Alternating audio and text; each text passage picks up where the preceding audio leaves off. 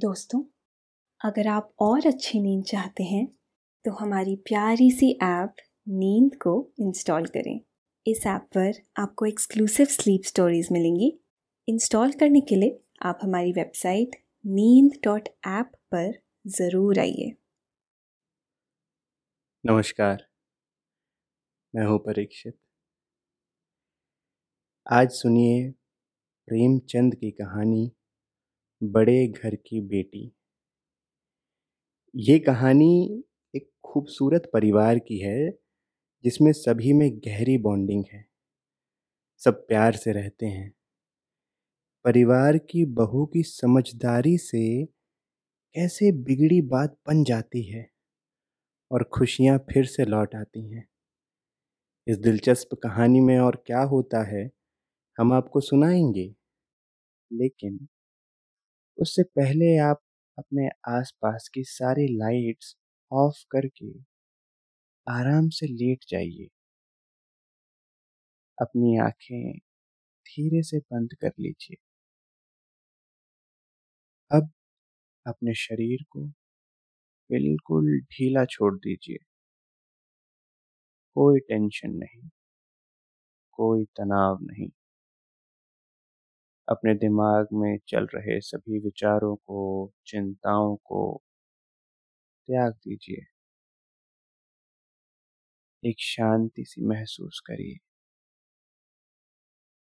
अपनी सांसों पर ध्यान लगाइए। इसको धीमा या तेज नहीं करना है, बस ध्यान देना है कि कैसे वो आपके नाक गले में से होते हुए फेफड़ों में आ रही है। और कैसे वो आपके फेफड़ों से वापस गले और नाक के माध्यम से बाहर निकल रही है? मन शांत। एकदम शांत होता जा रहा है। आप अच्छा महसूस कर रहे हैं।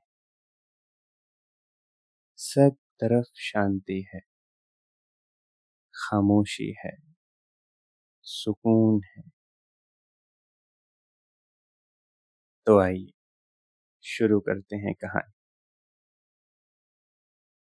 बेनी माधव सिंह गौरीपुरा गाँव के जमींदार थे।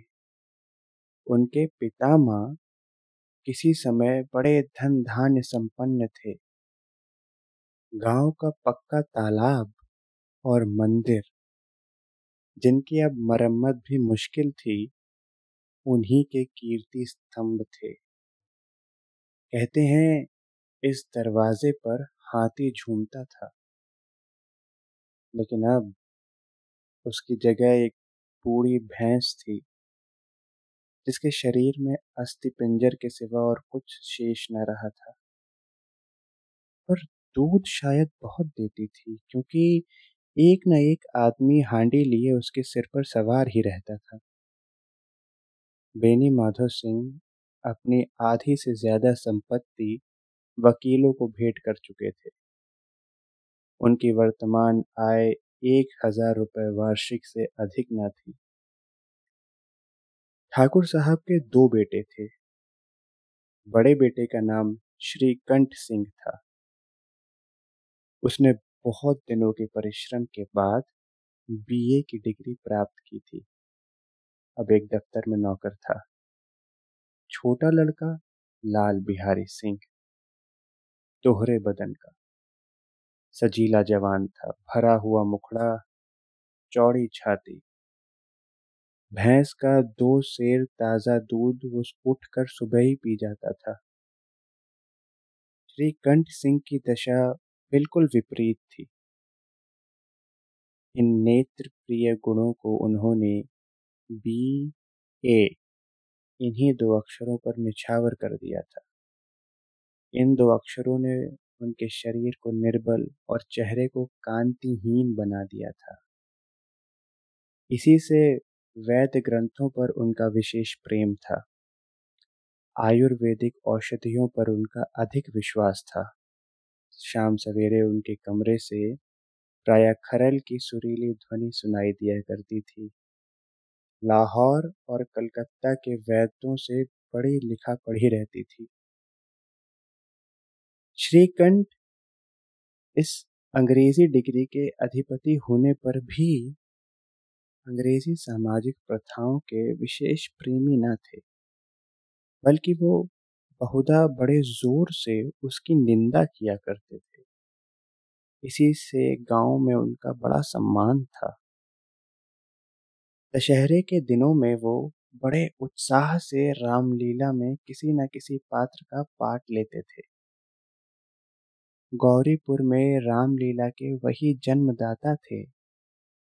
प्राचीन हिंदू सभ्यता का गुणगान, उनकी धार्मिकता का प्रधान अंग था। सम्मिलित कुटुंब के वो एकमात्र उपासक थे।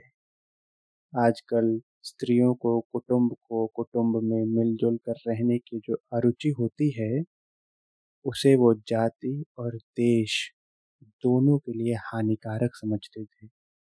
यही कारण था कि वो गाँव की औरतें उनकी निंदक थीं। कोई कोई तो उन्हें अपना शत्रु समझने में भी संकोच नहीं करती थी। स्वयं उनकी पत्नी को भी इस विषय में उनसे विरोध था। कि इसलिए नहीं कि उसे अपने सास ससुर, देवर या जेठ आदि से घृणा थी, बल्कि उसका विचार था कि यदि बहुत कुछ सहने के बाद भी परिवार के साथ निर्वाह ना हो सके तो आए दिन की कलह से जीवन को नष्ट करने की अपेक्षा यही उत्तम है कि अपनी खिचड़ी अलग पकाई जाए। आनंदी एक बड़े उच्च कुल की लड़की थी। उसके बाप एक छोटी सी रियासत के तालुकदार थे। विशाल भवन, एक हाथी, तीन कुत्ते, बाज, बहरी शिकरे, झाड़ फानुस ऑनरेरी मजिस्ट्रेट और ऋण, जो एक प्रतिष्ठित तालुकदार के भोग्य पदार्थ हैं, सभी यहाँ विद्यमान थे। नाम था भूप सिंह। बड़े उदार चित्त और प्रतिभाशाली पुरुष थे। पर दुर्भाग्य से लड़का एक भी न था। सात लड़कियाँ हुई। पहली उमंग में तो उन्होंने तीन ब्याह दिल खोल कर किए, पर पंद्रह बीस हज़ार रुपए का कर्ज सिर पर हो गया, तब आँखें खुली। हाथ समेट लिए। आनंदी चौथी लड़की थी। वो अपनी सब बहनों से अधिक रूपवती और गुणवती थी। इससे ठाकुर भूप सिंह उसे बहुत प्यार करते थे। ठाकुर साहब बड़े धर्म संकट में थे कि इसका विवाह कहाँ करें। ना तो यही चाहते थे कि ऋण का बोझ बढ़े और न यही स्वीकार था कि उसे अपने को भाग्यहीन समझना पड़े। एक दिन श्रीकंठ उनके पास किसी चंदे का रुपया मांगने आए। शायद नागरिक प्रचार का चंदा था। भूप सिंह उनके स्वभाव पर रीछ गए और धूमधाम से श्रीकंठ सिंह का आनंदी के साथ ब्याह हो गया। आनंदी अपने नए घर में आई। तो यहाँ का रंग ढंग कुछ और ही देखा। जिस टीम टाम की उसे बचपन से ही आदत पड़ी हुई थी, वो यहाँ नाम मात्र को भी नहीं था। रेशमी स्लीपर साथ लाई थी। पर यहाँ बाघ कहाँ? मकान में खिड़कियाँ तक न थीं। न ज़मीन पर फर्श, न दीवार पर तस्वीरें। ये एक सीधा साधा देहाती गृहस्थी का मकान था। किंतु आनंदी ने थोड़े ही दिनों में अपने को इस नई अवस्था के ऐसे अनुकूल बना लिया। मानो उसने विलास के सामान कभी देखे ही न थे। एक दिन दोपहर के समय, लाल बिहारी सिंह दो चिड़िया लिए हुए आया और भाभी को बोला, जल्दी से पका दो, मुझे भूख लगी है। आनंदी भोजन बनाकर उसकी राह देख रही थी। अब वो नया व्यंजन बनाने बैठी, हांडी में देखा तो घी पाव भर से अधिक न था। बड़े घर की बेटी, किफायत क्या जाने? उसने सब घी मांस में डाल दिया। लाल बिहारी खाने बैठा तो दाल में घी न था। बोला, दाल में घी क्यों नहीं छोड़ा? आनंदी ने कहा, घी सब मांस में पड़ गया। लाल बिहारी ज़ोर से बोला अभी परसों घी आया है। इतना जल्दी उठ गया? आनंदी ने उत्तर दिया, आज तो कुल पाव भर रहा होगा।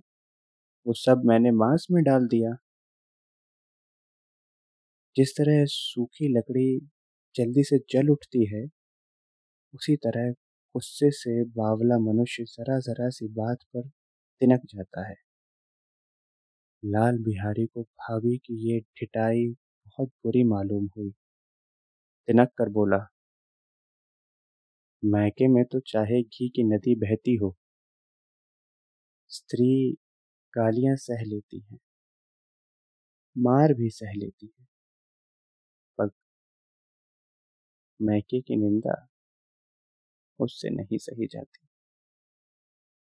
आनंदी मुँह फेर कर बोली, हाथी मरा भी तो नौ लाख का। वहाँ इतना घी नित्य नाई कहार खा जाते हैं। लाल बिहारी जल गया।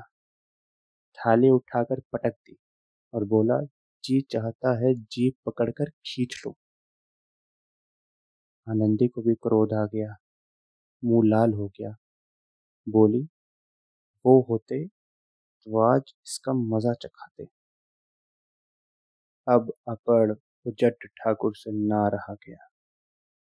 उसकी स्त्री एक साधारण जमींदार की बेटी थी। जब जी चाहता उस पर हाथ साफ़ कर लिया करता था। खड़ाऊ मतलब लकड़ी की बनी हुई चप्पल, उठाकर आनंदी की ओर ज़ोर से फेंकी और बोला, जिसके गुमान पर भूली हुई हो, उसे भी देखूँगा और तुम्हें भी। आनंदी ने हाथ से खड़ाऊ रोकी, सिर बच गया, पर उंगली में बड़ी चोट आई। क्रोध के मारे हवा से हिलते पत्ते की भांति कांपती हुई अपने कमरे में आकर खड़ी हो गई। स्त्री को अपने पति के ही बल और पुरुषत्व का घमंड होता है। आनंदी खून का घूट पीकर रह गई। श्रीकंठ सिंह शनिवार को घर आया करते थे। बृहस्पतिवार को यह घटना हुई थी। दो दिन तक आनंदी कोप भवन में रही, न कुछ खाया, न पिया। उनकी बाट देखती रही।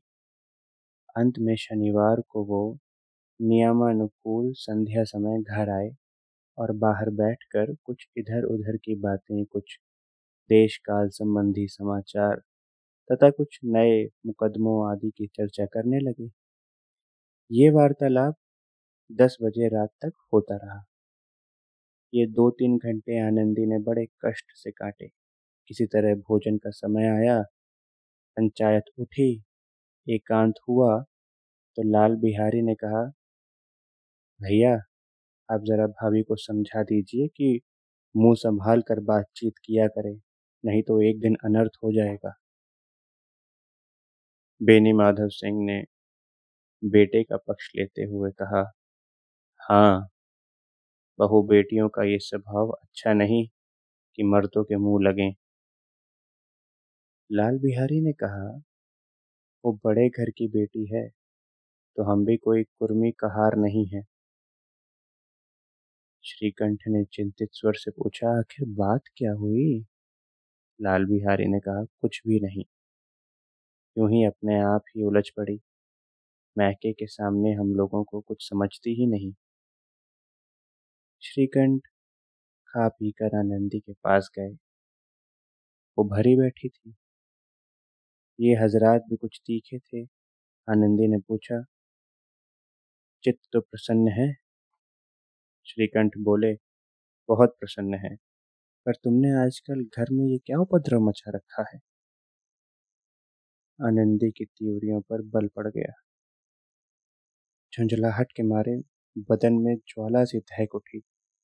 बोली, जिसने तुमसे ये आग लगाई है, उसे पाऊँ तो मुँह झुलसा दूँ। श्रीकंठ ने कहा, इतनी गर्म क्यों होती हो? बात तो कहो। आनंदी बोली, क्या कहूँ? ये मेरे भाग्य का फेर है। नहीं तो गवार छोकरा तो चपरासी गिरी करने का भी शहूर नहीं, मुझे खड़ाऊ से मारकर यूँ ना करता। श्रीकंठ ने कहा, सब हाल साफ़ साफ़ कहो तो मालूम हो, मुझे तो कुछ पता नहीं। आनंदी ने बताया, परसों तुम्हारे लाडले भाई ने मुझे मांस पकाने को कहा। घी हांडी में पाव भर से अधिक न था, वो सब मैंने मांस में डाल दिया। जब खाने बैठा तो कहने लगा दाल में घी क्यों नहीं है? बस, इसी पर मेरे मैके को बुरा भला कहने लगा। मुझसे ना रहा गया। मैंने कहा कि वहाँ इतना घी तो नाई कहार खा जाते हैं। किसी को जान भी नहीं पड़ता। बस, इतनी सी बात पर इस अन्यायी ने मुझ पर खड़ाऊ फेंक कर मारी। यदि हाथ से न रोक लूँ तो सिर फट जाए। उसी से पूछो, मैंने जो कुछ कहा है वो सच है या झूठ? श्रीकंठ की आँखें लाल हो गईं। बोले, यहाँ तक हो गया। इस छोकरे का ये साहस? आनंदी रोने लगी। श्रीकंठ बड़े धैर्यवान और शांत पुरुष थे। उन्हें कदाचित ही कभी क्रोध आता था।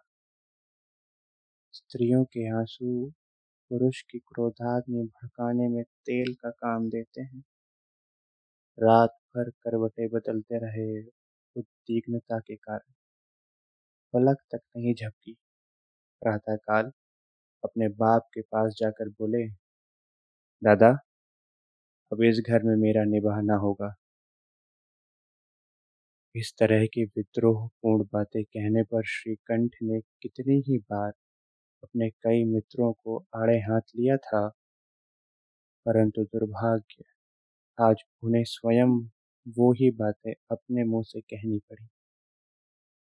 दूसरों को उपदेश देना भी कितना सहज है। बेनी माधव सिंह घबरा उठे और बोले, क्यों? श्रीकंठ ने कहा, इसलिए कि मुझे भी अपनी मान प्रतिष्ठा का कुछ विचार है। आपके घर में अब अन्याय और हट का प्रकोप हो रहा है। जिनको बड़ों का आदर सम्मान करना चाहिए, वो उनके सिर पर चढ़ रहे हैं। मैं दूसरे का नौकर ठहरा, घर पर रहता नहीं, यहाँ मेरे पीछे स्त्री पर खड़ाऊ और जूते की बौछार होती है। कोई एक की दो कह ले। वहाँ तक मैं सह लेता हूँ। किंतु ये कदापि नहीं हो सकता कि मेरे ऊपर लात घूसे पड़े और मैं दम न मारूं। बेनी माधव सिंह कुछ जवाब न दे सके। श्रीकंठ सदैव उनका आदर करते थे।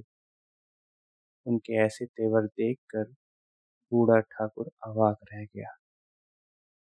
केवल इतना ही बोला, बेटा तुम बुद्धिमान होकर ऐसी बातें करते हो। स्त्रियाँ इस तरह घर का नाश कर देती हैं। उनको बहुत सिर चढ़ाना अच्छा नहीं। श्रीकंठ बोले, इतना मैं जानता हूँ। आपके आशीर्वाद से ऐसा मूर्ख नहीं हूँ। आप स्वयं जानते हैं कि मेरे ही समझाने बुझाने से इस गाँव में कई घर संभल गए। पर जिस स्त्री की मान प्रतिष्ठा का ईश्वर के दरबार में उत्तरदाता हूँ, उसके प्रति ऐसा घोर अन्याय और पशुवत व्यवहार मुझे असहनीय है। आप सच मानिए। मेरे लिए यही कुछ कम नहीं है कि लाल बिहारी को अभी तक कुछ दंड नहीं दिया मैंने। अब बेनी माधव सिंह भी गरमाए ऐसी बातें और न सुन सके। बोले, लाल बिहारी तुम्हारा भाई है। उससे जब कभी भूल चूक हो, उसके कान पकड़ लो। लेकिन श्रीकंठ ने कहा, लाल बिहारी को मैं अब अपना भाई नहीं समझता। बेनी माधव सिंह ने कहा, स्त्री के पीछे? श्रीकंठ ने जवाब दिया, जी नहीं। उसकी क्रूरता और अविवेक के कारण। दोनों कुछ देर चुप रहे। ठाकुर साहब लड़के का क्रोध शांत करना चाहते थे, लेकिन ये नहीं स्वीकार करना चाहते थे कि लाल बिहारी ने कोई अनुचित काम किया है। इसी बीच में गाँव के और कई सज्जन हुक्के चिलम के बहाने वहाँ आ बैठे। कई स्त्रियों ने जब ये सुना कि श्रीकंठ पत्नी के पीछे पिता से लड़ने को तैयार हैं तो उन्हें बड़ा हर्ष हुआ। दोनों पक्षों की मधुर वाणियाँ सुनने के लिए उनकी आत्माएँ तिलमिलाने लगीं। गाँव में कुछ ऐसे कुटिल मनुष्य भी थे जो इस कुल की नीतिपूर्ण गति पर मन ही मन जलते थे। वो कहा करते थे, श्रीकंठ अपने बाप से दबता है, इसीलिए वो दब्बू है। उसने विद्या पढ़ी, लेकिन वो किताबों का कीड़ा है। बेनी माधव सिंह उसकी सलाह के बिना कोई काम नहीं करते। ये उनकी मूर्खता है। इन महानुभावों की शुभकामनाएँ आज पूरी होती हुई दिखाई दी। कोई हुक्का पीने के बहाने और कोई लगान की रसीद दिखाने आकर बैठ गया। बेनी माधव सिंह पुराने आदमी थे। इन भावों को ताड़ गए। उन्होंने निश्चित किया, चाहे कुछ ही क्यों न हो, इन द्रोहियों को ताली बजाने का अवसर ना दूँगा। तुरंत कोमल शब्दों में बोले, बेटा, मैं तुमसे बाहर नहीं हूँ। तुम्हारा जो जी चाहे करो। अब तो लड़के से अपराध हो गया।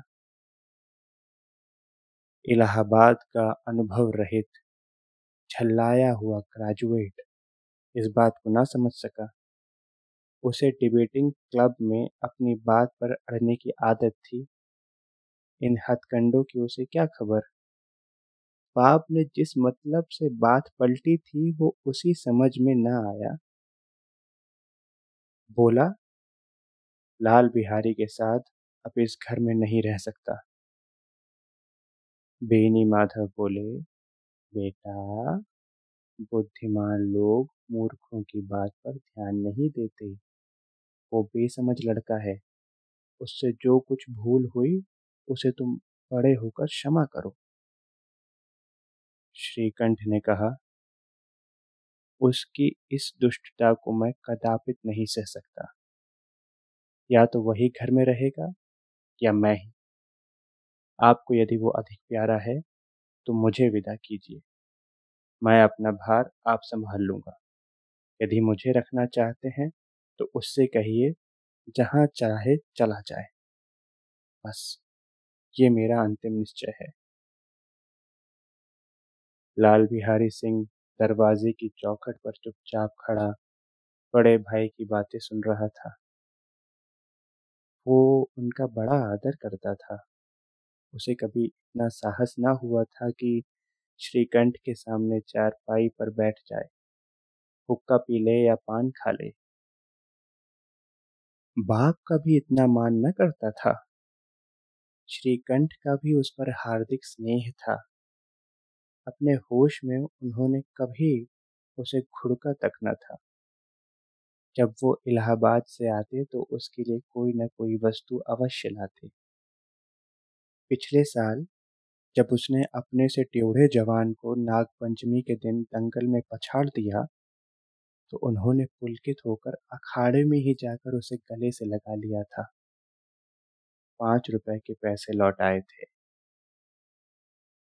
ऐसे भाई के मुँह से आज, ऐसी हृदय विदारक बातें सुनकर लाल बिहारी को बड़ी ग्लानी हुई। वो फूट फूट कर रोने लगा। इसमें संदेह नहीं कि अपने किए पर पछता रहा था। भाई के आने से एक दिन पहले से उसकी छाती धड़क रही थी कि देखूँ भाई क्या कहते हैं। मैं उनके सम्मुख कैसे जाऊँगा? उनसे कैसे बोलूँगा? मेरी आँखें उनके सामने कैसे उठेंगी? उसने समझा था कि भैया मुझे बुलाकर समझा देंगे। इस आशा के विपरीत आज उसने उन्हें निर्दयता की मूर्ति बने हुए पाया।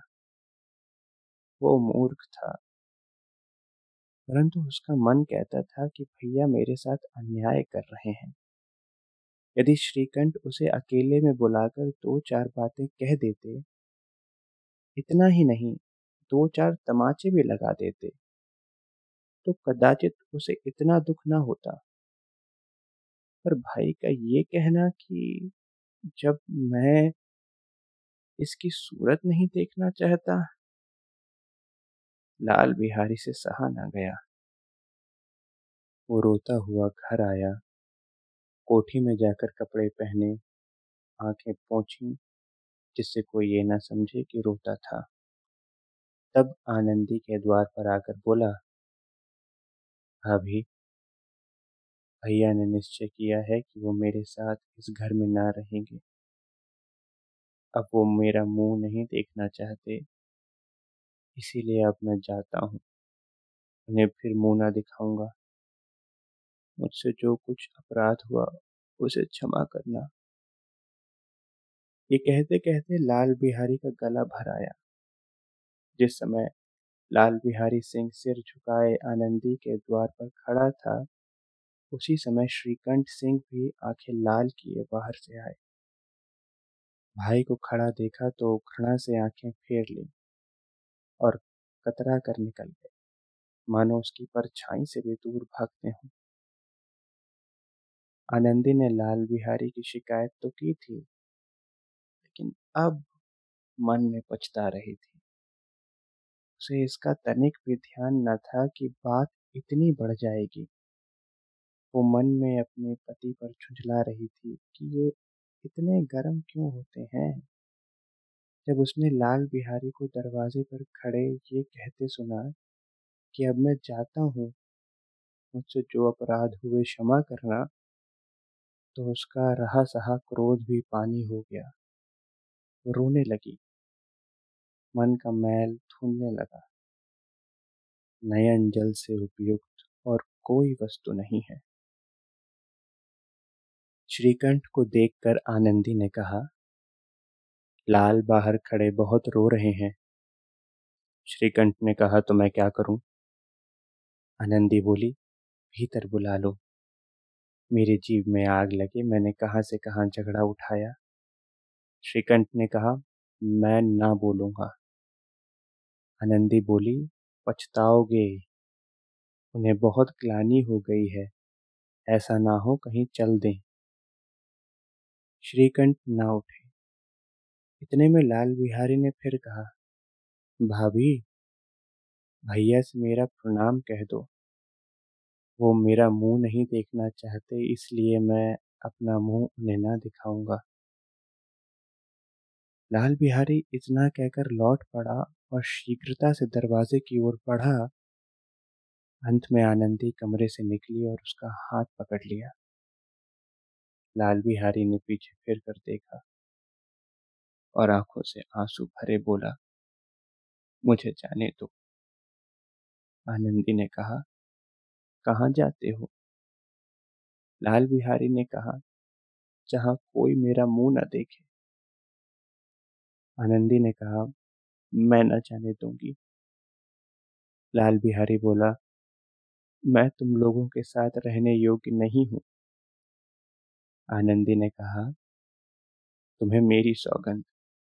अब एक पग भी आगे न बढ़ाना।